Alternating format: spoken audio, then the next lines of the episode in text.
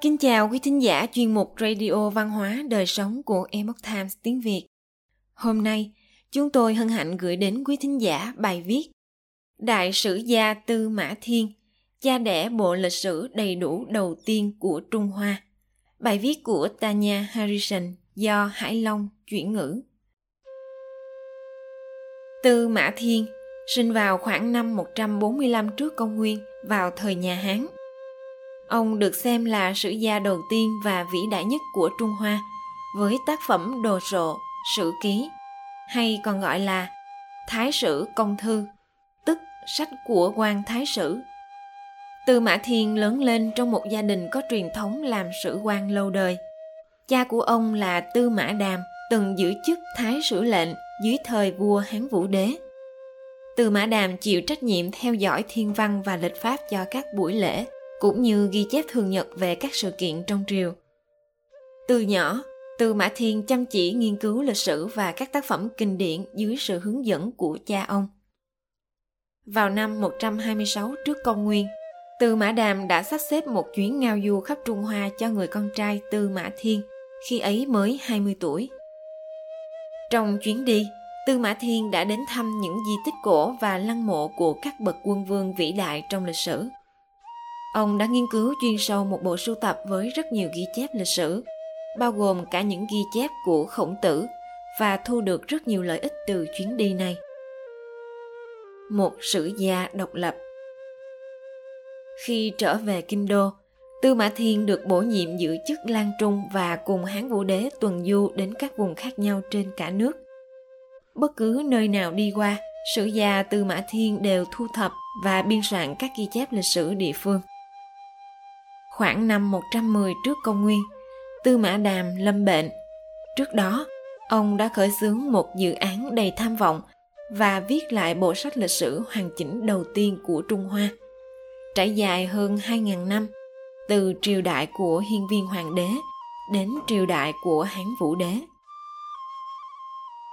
Trước khi lâm chung, Tư Mã Đàm tha thiết mong con trai tiếp tục sứ mệnh quan trọng này. Tư Mã Thiên hứa sẽ hoàn thành ước nguyện của cha. Sau này, ông kế thừa cha giữ chức Thái sử lệnh. Tư Mã Thiên tin rằng các sử gia cần phải độc lập, khách quan thay vì phục vụ theo ý muốn của hoàng đế. Để ghi chép các nhân vật và sự kiện lịch sử một cách khách quan và công bằng, Tư Mã Thiên đã dành trọn thời gian và tâm huyết để thu thập và xác minh các dữ kiện lịch sử, cố gắng hết sức để bảo đảm rằng những ghi chép là toàn diện và không thiên vị. Một thách thức mà Tư Mã Thiên phải đối mặt là làm thế nào để ghi lại những việc làm của các hoàng đế hiện tại cũng như trong quá khứ. Ông quyết định ghi lại mọi thứ, bất kể việc tốt hay xấu, và điều này đã làm phật lòng Hán Vũ Đế. Những nhục để hoàn thành tâm nguyện. Vào năm 99 trước công nguyên, tướng Lý Lăng đầu hàng hung nô, đối thủ quân sự ở phía bắc của nhà Hán. Sau khi bị bắt trong một trận chiến oanh liệt, dù thu thiệt về lực lượng, có kẻ dèm pha rằng ông đã bắt đầu huấn luyện người hung nô. Điều này khiến Hán Vũ Đế vô cùng phẫn nộ và xem Lý Lăng là kẻ phản bội. Trước triều đình, Tư Mã Thiên là vị quan duy nhất đứng ra bên vực Lý Tướng Quân. Vô cùng tức giận, Hán Vũ Đế hạ lệnh tống giam Tư Mã Thiên chờ xử tử vì tội phạm thượng. Hình phạt sau đó đã được giảm nhẹ, Tư Mã Thiên bị giam vào ngục và phải chịu cung hình. Mặc dù có vẻ nhẹ hơn, nhưng phạm nhân chịu hình phạt này thường tự vẫn để giữ danh dự. Cung hình là một hình phạt cực kỳ nhục nhã vì bổn phận của người con trai theo quan niệm nho gia là giữ gìn sự toàn vẹn cơ thể mà cha mẹ đã trao cho mình. Nên hầu hết đàn ông sẽ tự sát chứ không chấp nhận nhục hình. Dẫu vậy để hoàn thành bộ sử ký vĩ đại và thực hiện lời hứa với cha từ mã thiên đã chấp nhận chịu đựng sự sỉ nhục thay vì tự kết liễu cuộc đời mình. Một tác phẩm đồ sộ phi thường. Năm 91 trước công nguyên, ở tuổi 55, từ Mã Thiên cuối cùng đã hoàn thành bộ sử ký. Đó là thành quả của hơn 10 năm miệt mài làm việc. Sử ký là một kiệt tác lịch sử phi thường, bộ lịch sử hoàn chỉnh đầu tiên của Trung Hoa, trải dài từ thời đại sơ khai của ngũ đế qua các triều đại Hạ, Thương, Chu và Tần, qua nhiều thế kỷ cho đến thời của Tư Mã Thiên. Tác giả biên soạn, sắp xếp các nguồn sử liệu phức tạp và đôi khi mâu thuẫn thành một bộ sách hoàn chỉnh. Dựa trên nhiều nguồn khác nhau, với hơn 520.000 từ, nó chứa đựng trong đó hơn 2.000 năm lịch sử. Sự ký độc đáo ở chỗ, thay vì ghi lại lịch sử theo thứ tự thời gian dựa trên các sự kiện, nó lại kết nối lịch sử dựa trên những nhân vật trọng yếu có liên quan. Qua 130 thiên sách, tác phẩm trình bày các sự kiện lịch sử chia theo 5 phần, gồm bản kỷ, ghi tiểu sử của các triều đại và các quân vương, biểu, các mốc thời gian của các sự kiện, thư, chia ra các phần lễ nhạc, lịch pháp, thiên văn, vân vân.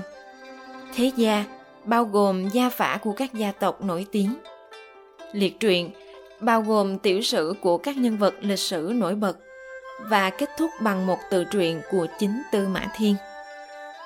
Ngoài ra, không giống như các bộ sử trước đây, vốn được viết thành biên niên sử chính thức của triều đình dưới sự giám sát của hoàng gia. Sử ký được viết một cách độc lập. Ghi chép trong sử ký còn bao gồm các bậc hoàng đế, thành viên hoàng tộc, quan lại quý tộc, gia đình phong kiến và thậm chí cả những thường dân nổi tiếng với những nguyên tắc đạo đức cao thượng và những câu chuyện nổi bật. Tác phẩm cũng bao hàm các luận thuyết có giá trị về các chủ đề khác nhau của thời đó, bao gồm lễ, nhạc, lịch pháp, thiên văn, văn học và kinh tế. Những câu nói nổi tiếng của Tư Mã Thiên trong sử ký như không ghi chép gì khác ngoài sự thật, không khoe khoang và không che đậy, đã được các nhà sử học Trung Hoa đánh giá cao. Dù trải qua nhiều khó khăn và phải chịu đựng bao thử thách khắc nghiệt, Từ Mã Thiên vẫn luôn chính trực và kiên định theo đuổi những chuẩn mực đạo đức trong cả công việc và cuộc sống. Với việc tạm gác tự trọng cá nhân sang một bên, Tư Mã Thiên đã để lại cho hậu thế một bản ghi chép lịch sử xuất sắc đầy đủ của Trung Hoa giai đoạn sơ kỳ.